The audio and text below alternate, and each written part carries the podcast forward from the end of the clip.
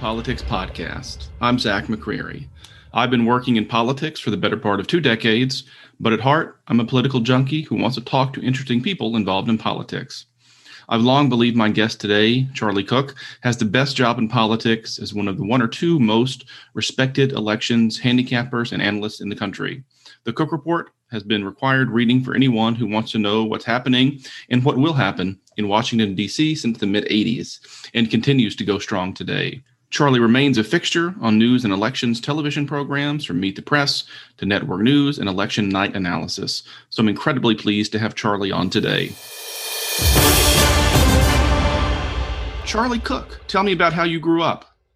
Well, actually, I grew up in Shreveport, Louisiana, uh, in the northwest corner of Louisiana, fairly typical middle, upper middle class background. I was a debater in high school and that's uh, where I, I think I picked up some researching skills and you know where you you do the affirmative action side of a question one hour and the negative side and you kind of learn that there's uh, you know generally a certain degree of logic and truth on on each side. Came up to washington went to georgetown interned on the hill in various ways uh, and worked on the hill while i was in school then sort of got into initially it was the democratic side the democratic worked at the democratic senatorial campaign committee was my first job at a college. I'd interned there. While i was in college worked for a business PAC worked for a polling firm hamilton and staff.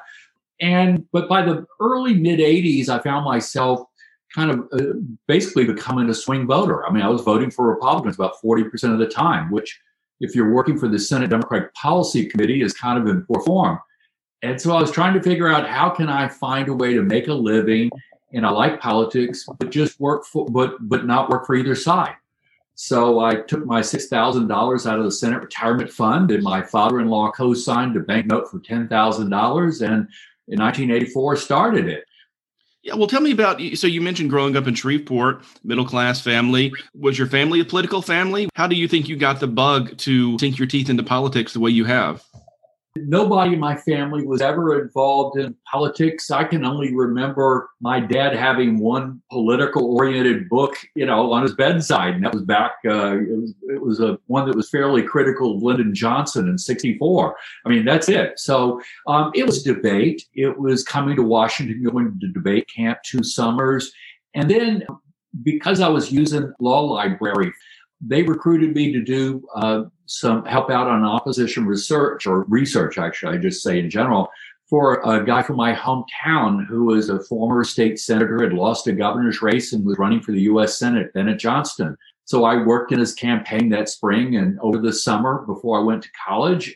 That sort of what got me bit by the by the political bug. Talk a bit about that Bennett Johnston race, as I understand it. Maybe a, one of the better examples of right place, right time, uh, as it relates to uh, somebody uh, elevating to the Senate as I said, he was a state rep, state senator, had lost to Edwin Edwards, the 1971 governor's race by like just a few thousand votes, uh, which had to have been a heartbreaker. I didn't know him. I got involved with him uh, the next year. He decided to run for against uh, Allen Ellender, who was the incumbent U.S. senator. He was 81 years old, was a president pro tem of the Senate.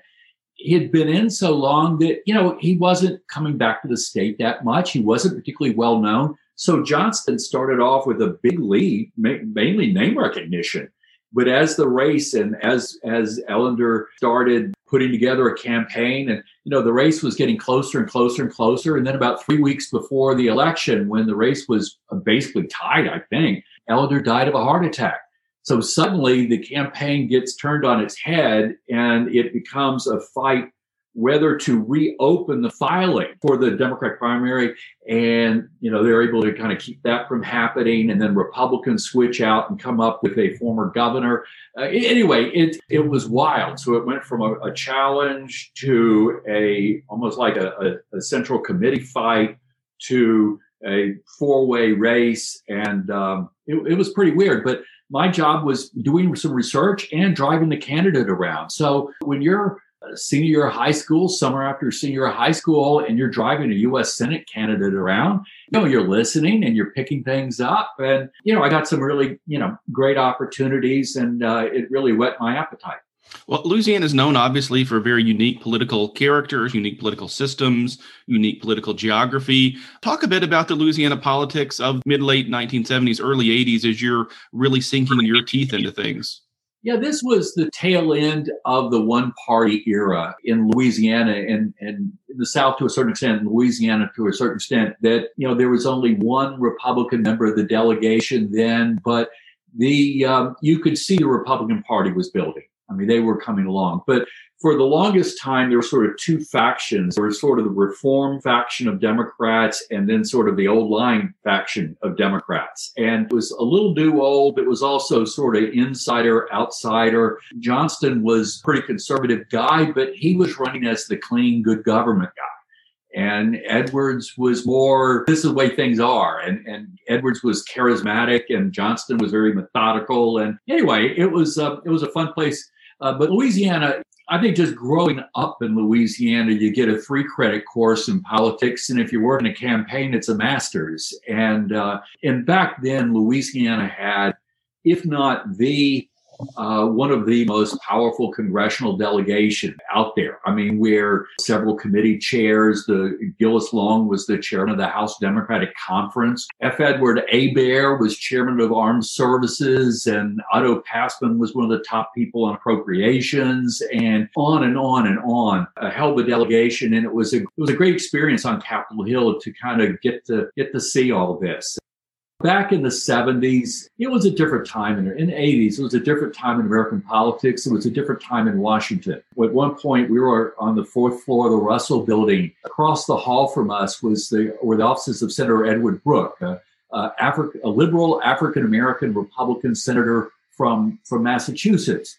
And here you had a Republican uh, who was a heck of a lot more liberal than a Democrat and you had you know office uh, I mean, there was a substantial overlap between the two parties. You know it was a time when the system worked very very differently than it does now. A lot of times i kind of long for the old days. My first job on capitol hill was they used to have there were patronage jobs elevator operators in the house and senate office buildings. It was back when they had these old timey crank where you turn the crank this way to go up and that way to go down and and you were also giving directions to tourists and stuff like that. So for about three four months, I was an elevator operator in the Senate off in the uh, Russell and Dirksen Senate office buildings.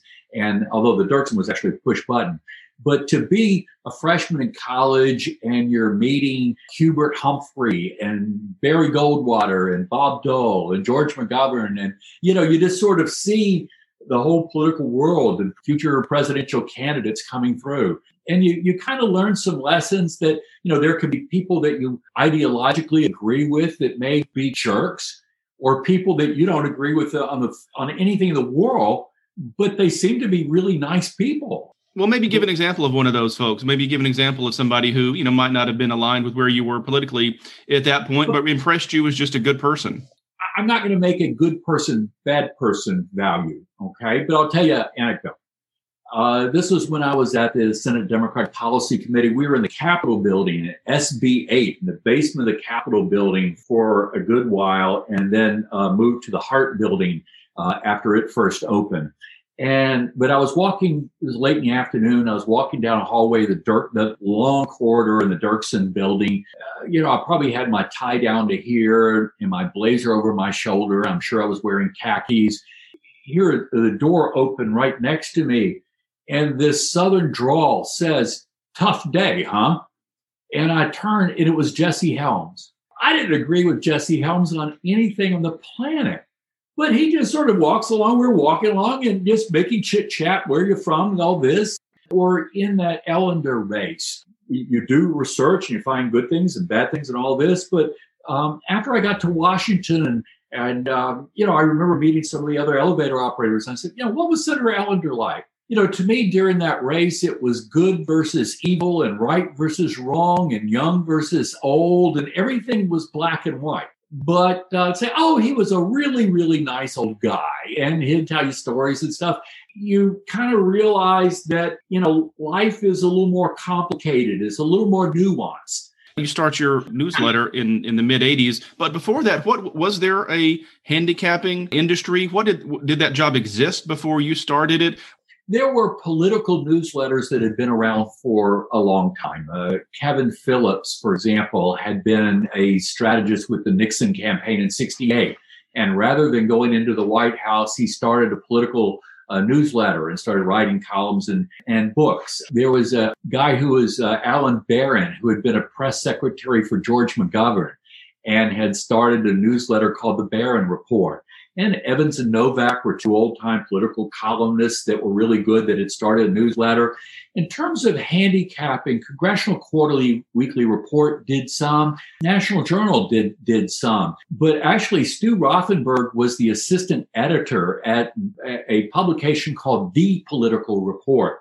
It was owned by a very conservative foundation that was headed by a conservative activist, Paul Weyrich. But for some bizarre reason, Weyrich wanted, he wanted to have this entity in, the form of a political newsletter that was going to objectively look at races. And it was almost like a control. And I met Stu he was the assistant editor. He became the editor and eventually bought it back. And, and the thing is, a lot of groups on the Democratic side and labor groups, liberal groups, they would subscribe to this newsletter because they thought they'd get the inside skinny on how conservatives were seeing races.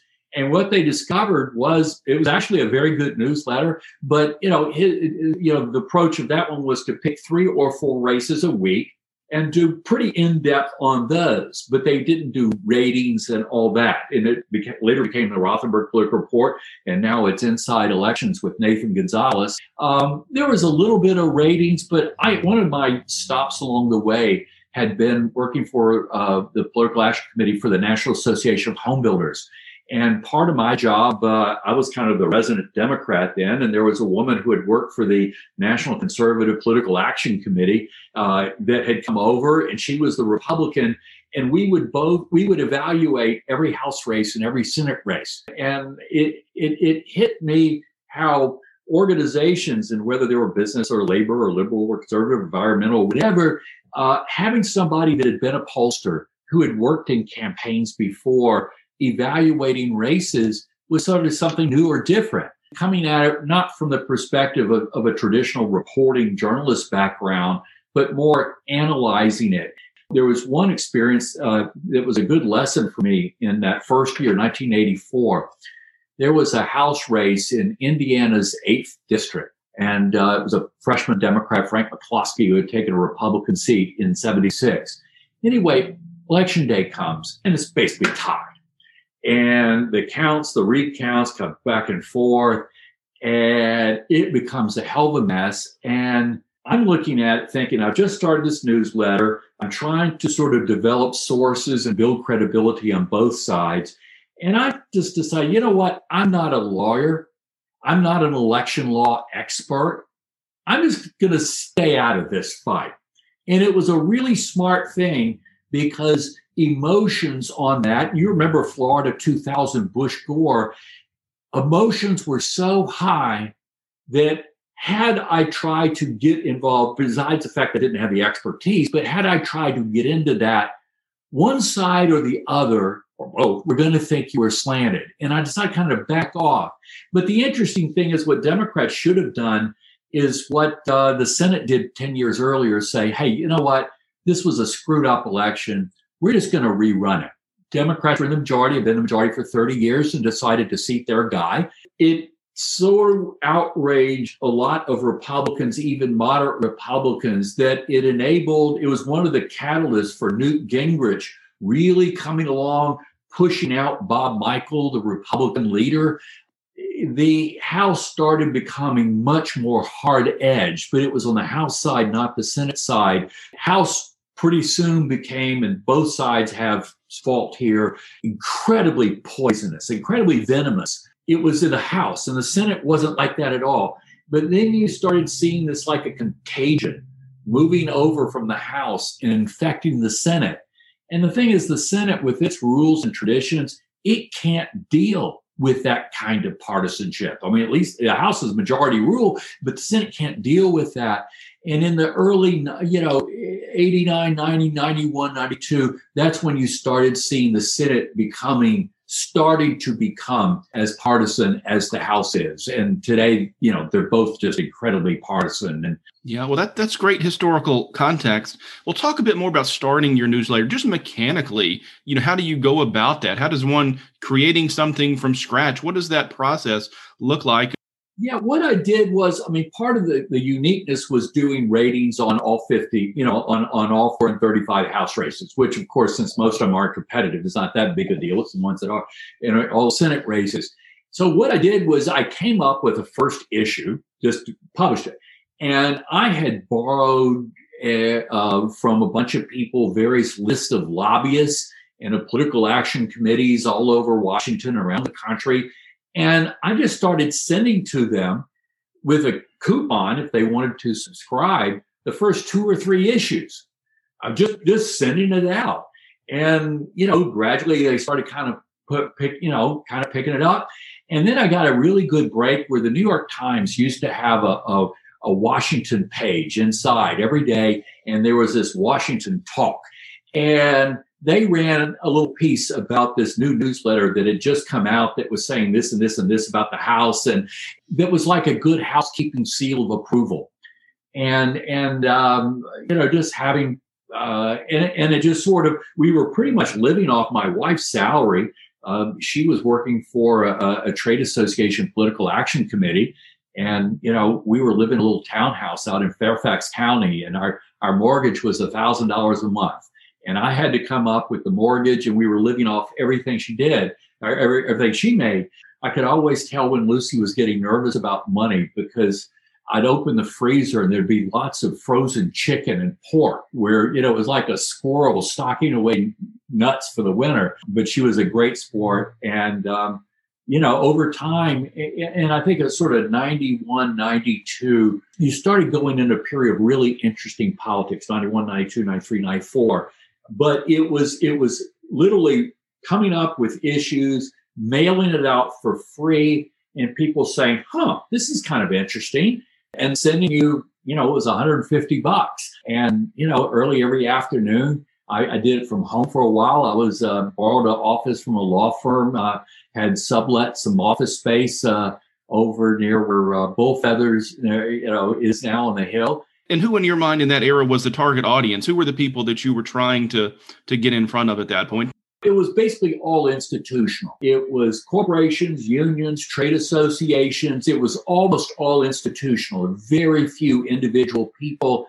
And the individual people were probably lobbyists and lawyers and stuff. And it was very Washington centric. Till today, it's actually a whole lot of our subscribers, uh, vast majority, are individuals. And they're just individuals that are really, really interested in politics. I have no earthly idea. My guess is it's probably relatively even between the two sides, but a lot of them probably are active in politics in their home areas and want something more than just what's what's available on the internet. Back when I started it, I mean, first of all, there was no internet. And secondly, you didn't have all this free information floating around. And back then, knowledge was power if you knew more about races than anybody else, that was like a really big deal, and particularly the House, because, you know, almost anybody can be conversant about Senate races if they wanted to, if they tried. But it was fun opportunities, um, you know, to get to speak to you know, the Senate Democratic Conference or the Senate Republican Retreat. Uh, there was before one cycle, I guess it was 2006, that Vice President Cheney's office called and wanted to know if Stu and I could come down and have breakfast with him at the residence. The spirit of the breakfast was basically, are things as bad as it seems that they are? And, and talking about individual races and stuff. And where Cheney, who had been in the House leadership, you know, he actually knew knew the House, knew districts pretty well what's what do you think's going on? This couple months before the election, but it was a, a lot of really really fun opportunities to do things. And and how important was the Almanac of American Politics? The first edition was 1972 which and it came out. I was in a bookstore in my hometown in, in Shreveport, and I'm in this bookstore and I see this big book, The Almanac of American Politics, and I never, you know, and it, again, it had just come out, and so I bought it it became sort of my Bible. They'd get pretty dog eared, and I get to the point where I'd always have a hardbound for like permanent because the softball was would get so battered up. Uh, you mentioned some lean years uh, uh, as you started your firm. Was there a, a, moment, a year, or something where you realized a few years in, you know, I think this is going to work? What was the point where you think, you know, this is all starting to come together? Um, is it is it okay if I say something nice about one of your competitors? Sure. Um, I was getting this positive reinforcement from people, and and but but man, it, things were meager, and having people uh, one day I, I, ran into Peter Hart, who I just barely knew. And Peter said, You're really doing a great job. And I, you know, this is at a point where it's like, you know, am I going to close this thing down? Do I need to go get a job? Or, or having Johnny Apple was the chief correspondent for the New York Times and had been their top political reporter when he uh, he saw me at something and came over and told me what it told me I was doing a really good job. And one of the things I'd done was started sending it out to every major political reporter back in the mid late 80s because I wanted them, you know, if you know, in case they'd quote it or cite it. And that's which is exactly what happened. And where uh, Apple and, and David Broder and Al Hunt was the bureau chief of the Wall Street Journal then, and people saying, quoting it, citing it, that it gave it a credibility that uh, you know people that a year or two earlier, three years earlier, would have never heard of. But but having those kinds of people stop you and tell you, give you encouragement, uh, that made a huge difference. At your most active time, what was an average week uh, in the life of an election handicapper? Before 98, till 98, from um, 86 to 98, I was also writing a column at Roll Call. And a lot of time I was officing there and for a while. And um, Stu Rothenberg was also writing column there, and he was down the hall from me. So we would do joint candidate meetings, which was just great fun.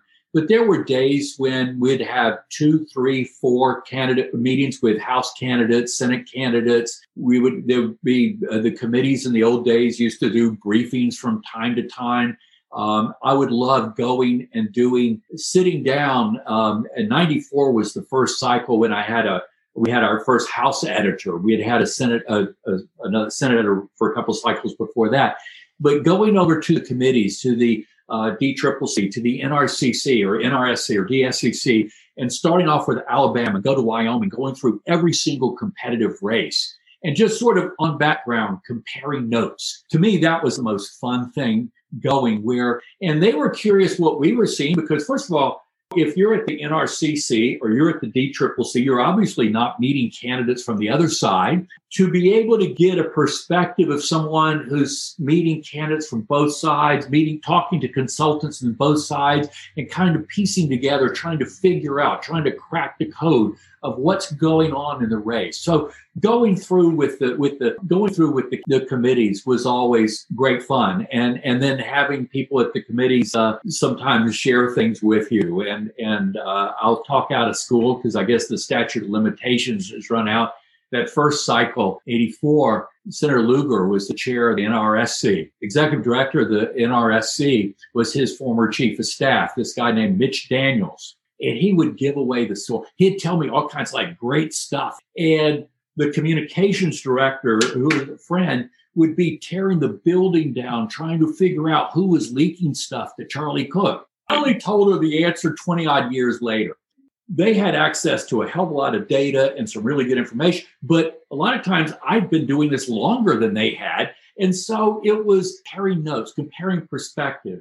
Well, talk a bit. You mentioned uh, the candidate um, meetings you have, which is still a stop on uh, most candidates' uh, agenda when they're making a swing through uh, DC. Uh, obviously, candidates need to have their facts straight, need to show some familiarity with the district, need to show some basic policy acumen, need to show some uh, some awareness of why they're running. But what, uh, what, what tips would you say that separate a good candidate interview from one that is lacking?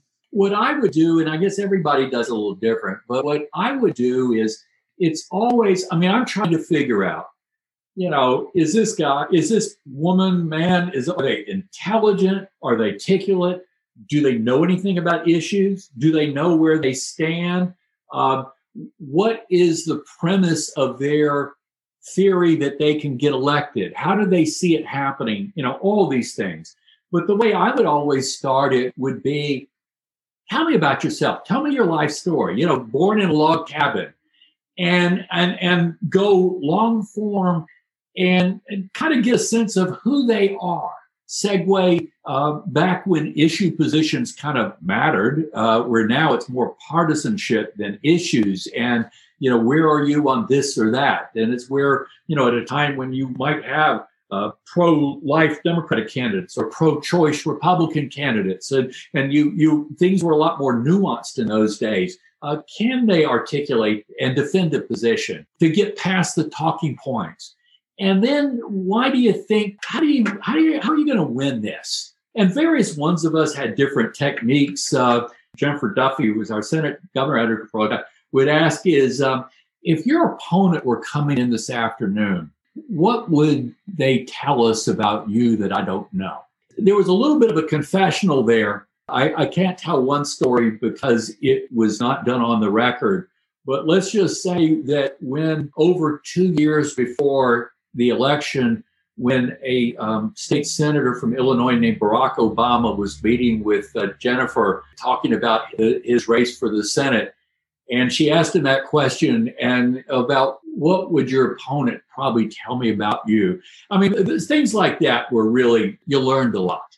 And particularly when it was an open seat and you'd be meeting with two or three from each side, maybe, uh, and you're piecing all this together and you're calling sources in the states. And it's like triangulate, you're piecing together information coming from different angles. You know, you also learn don't fall in love with a politician I mean, they're just going to break your heart, you know? And, and, you know, there's some you really like and some that you need to work harder to be fair about. And um, uh, some are intriguing. And, and there's some that are just like really neat people, but you know that they don't have a chance in the world of winning. Sometimes a candidate would come through really early, like when they just got in the race, and they'd come by and see you, and they're raw and they don't know a lot. They haven't. They're not. They, they they really shouldn't have come. They shouldn't have come to you then. You're forming an opinion of them. Maybe they improve six months later, a year later, that sort of thing. And I, I learned that when you form an early assessment, you need to keep your mind because they can. Because a lot of candidates, uh, particularly first-time candidates, do get better as they come along. Try to be somewhat open minded.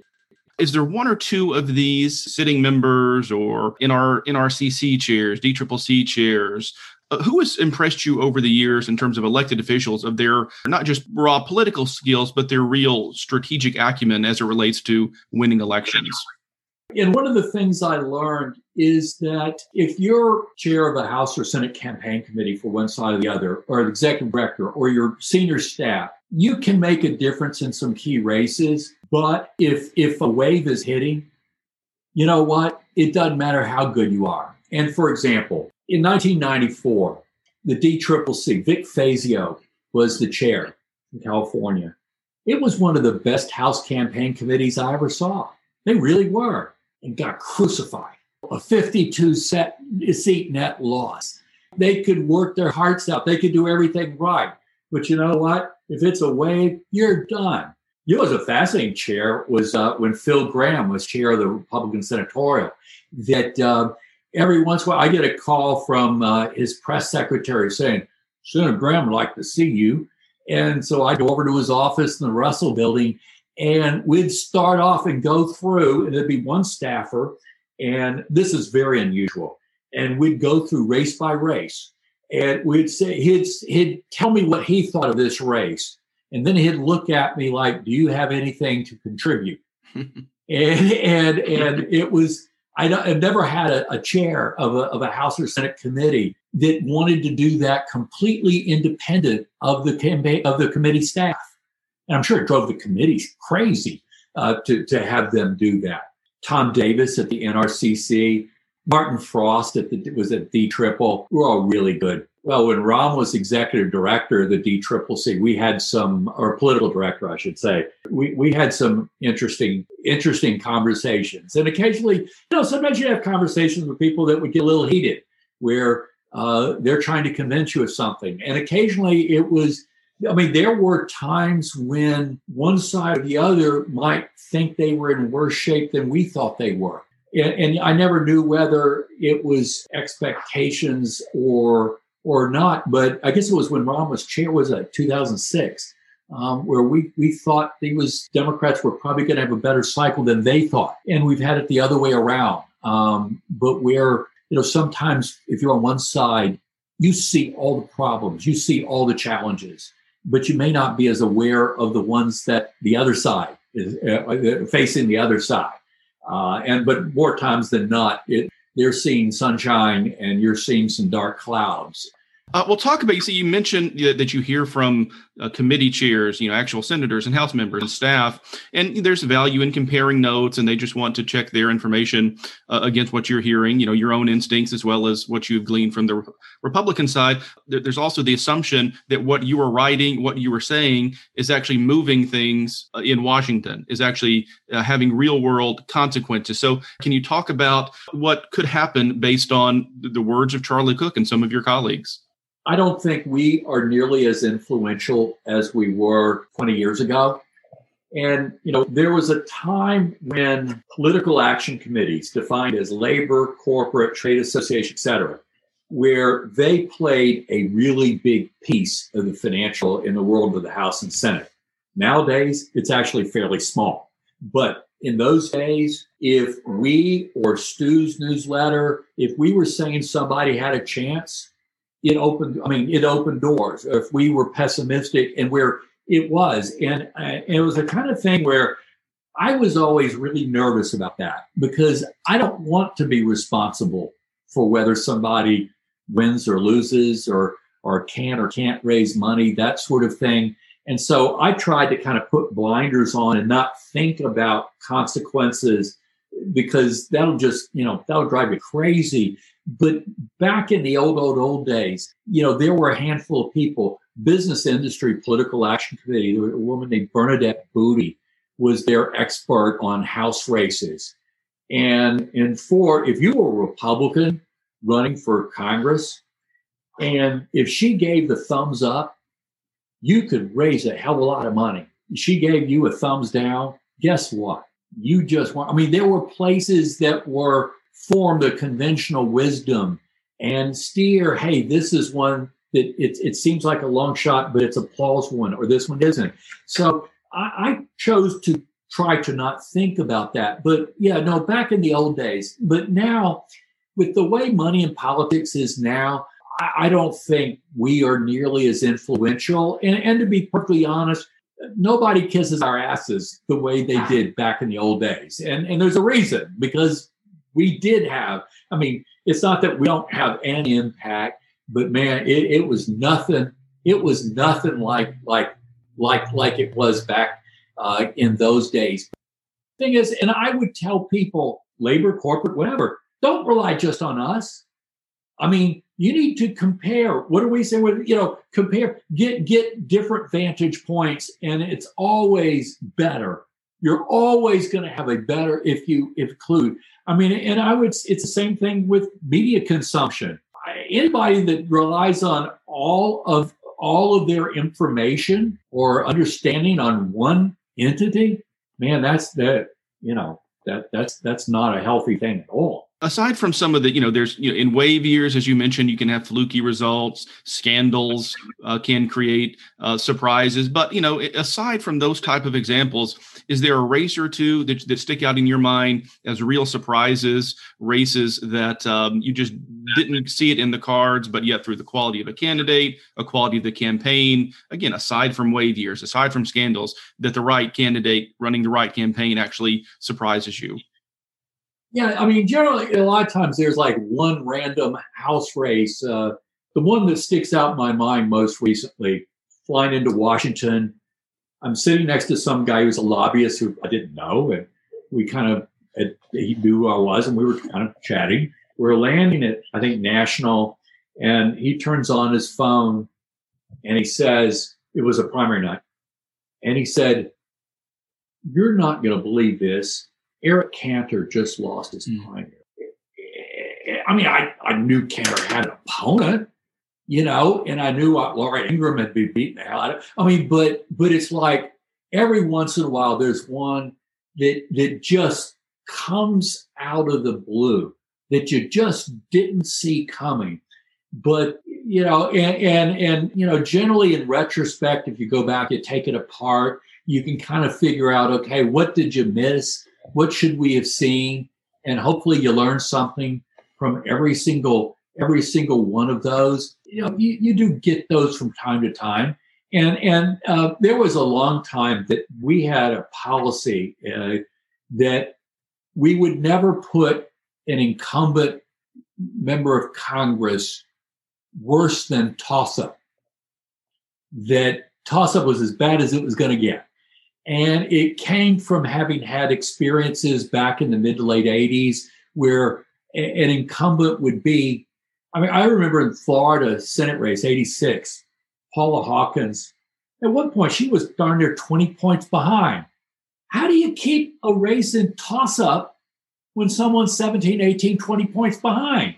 You can't, you know? And damn, if she didn't come back, at one point it got to be like a two point race again, and then it popped back out. But where it's, it's, it's, uh, uh, there's a point where it's like, there's no way this one's coming back. There just isn't.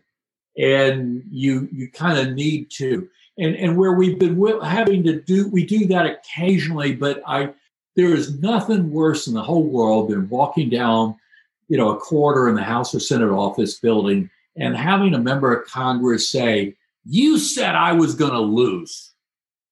You were wrong." And and and uh, you know, and so for a long time, I just and then you got to realize that you know what?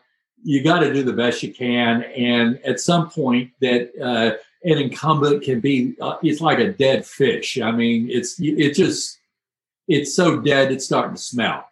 And that you just can't plausibly keep it in toss up anymore. But i'm still to this day i'm uncomfortable i'm uncomfortable with it. And um, um, and, and, it's hard particularly to know somebody i mean like last year i think Cory Gardner is a great guy you know i've spent some time with a really really good guy but there was a point where you know he wasn't he wasn't coming back. And I, particularly when it's somebody you know, that you know that that kind of it, it, you know, but you have to kind of suck it up. And and when you you know people, and I generally try to not get close to people that are you know in elective office or running for anything. But if it's somebody you know, uh, uh, you just got to play straight. And there have been times when I've gone to my editor to my editor for that kind of race and said, "Now look, I'm keeping hands off of this. Okay. This, whatever you do, you do. And, and I generally, I mean, generally I do that anyway, but where I've got to, I got to stay out of this. Yeah. And, and, and because I, I don't either, either I, either I might not be objective or maybe I would be objective, but someone might think I'm not objective.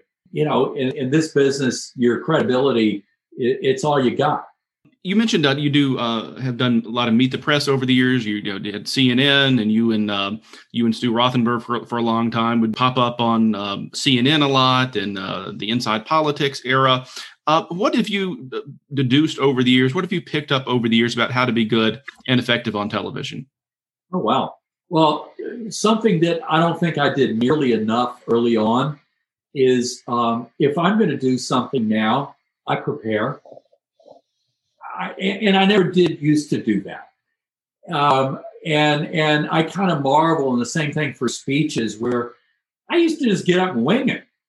And how the hell I succeeded, I have no earthly idea. But it's it's it's say, okay, what are they going to ask me? And what is the best way to say that? What is the best way to explain this so that a normal person would understand? And where Stu and I were lucky was when we were coming along in the mid 80s, late 80s, it was when C SPAN and CNN were coming of age.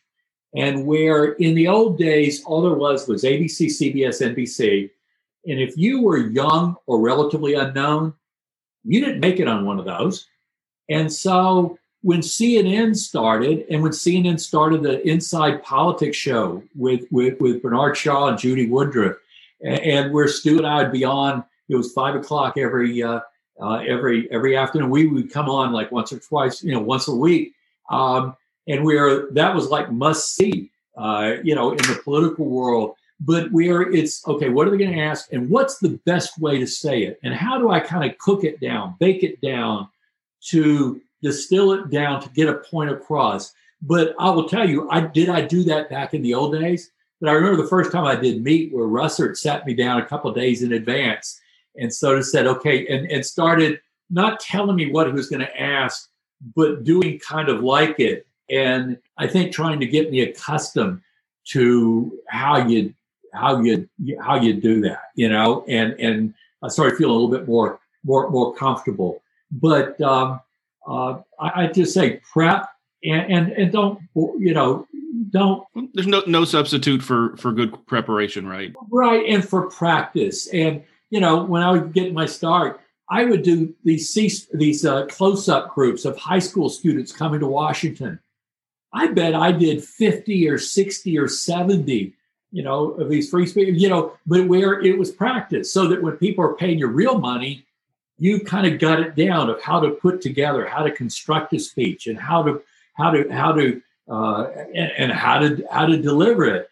And where I've had members of Congress who said, uh, "Hey, I you spoke to a close-up group that I was in X years ago." It's like, wow, make me feel old. Uh, uh, or you know, consultants and staff and stuff. So, is don't assume that people know everything you know, but at the same time, don't try to download every single thing you know so that there's so much people aren't pulling out the important things. Uh, you mentioned uh, several people that currently work for you, and you've certainly hired people, uh, uh very accomplished people uh, in years before as well. But you mentioned Amy Walter, Jessica Taylor, Dave Wasserman.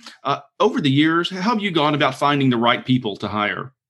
I'm trying to think. I think Jessica is the first time we ever hired someone who was actually a journalist before because what we try to do is analyze as opposed to report.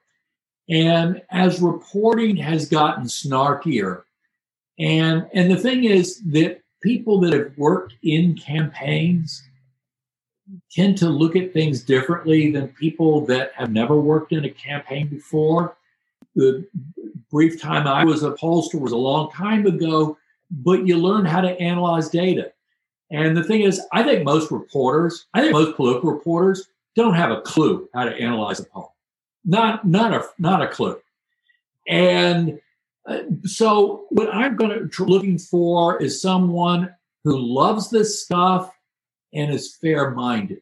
You know, the highest compliment somebody in my business can get is at the end of a conversation say, you know what? I can't tell whether you're a Democrat or Republican. I can't tell which side you're on.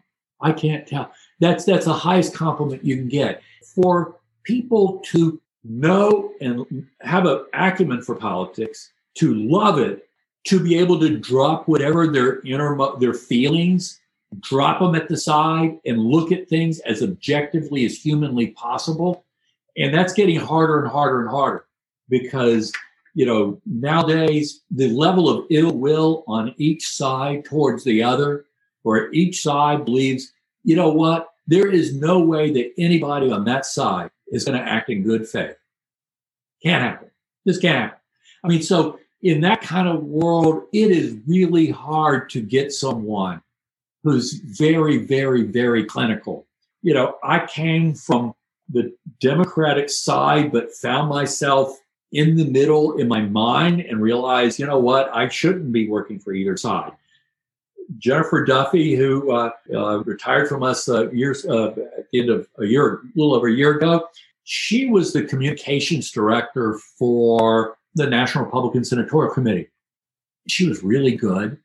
And I found her to be really objective about giving me the strengths and weaknesses of candidates. And I found that, that she, so that a couple years later, when I was at a point where I could finally hire somebody, I, I wanted to hire her, but to someone who could park their whatever their feelings were, to they had them, park them at the side, and where um, so it's it's objectivity and fairness is more is as important as understanding and knowing this stuff. And and uh, uh, someone who when they're wrong is going to be in pain. Damn i missed that yeah. and where it will hurt them i mean that's the way i feel when i'm wrong about something uh, and i want someone who who is going to approach things this way rather than inwardly cheerleading for one side or the other. Uh, well, let's end on a recommendation. You mentioned "What It Takes" by Richard Ben Cramer as a seminal political work. Is there another uh, book or two that should be on that list?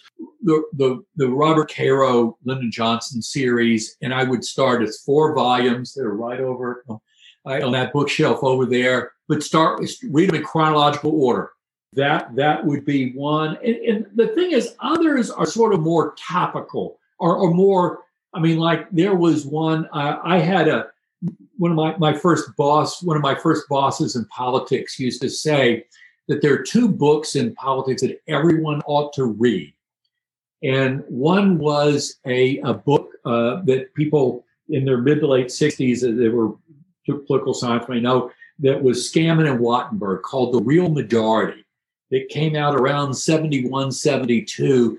And it was like, who, without using, no, well, they didn't use the term swing voters in those guys, those days, but basically, who was a swing voter and what makes them tick?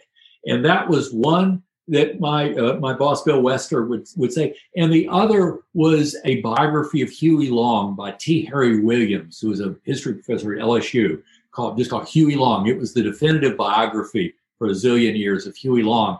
And this boss was from Kentucky. And, but he, you know, he said, these are the two books you should read every year. And so over time, certain books become less relevant.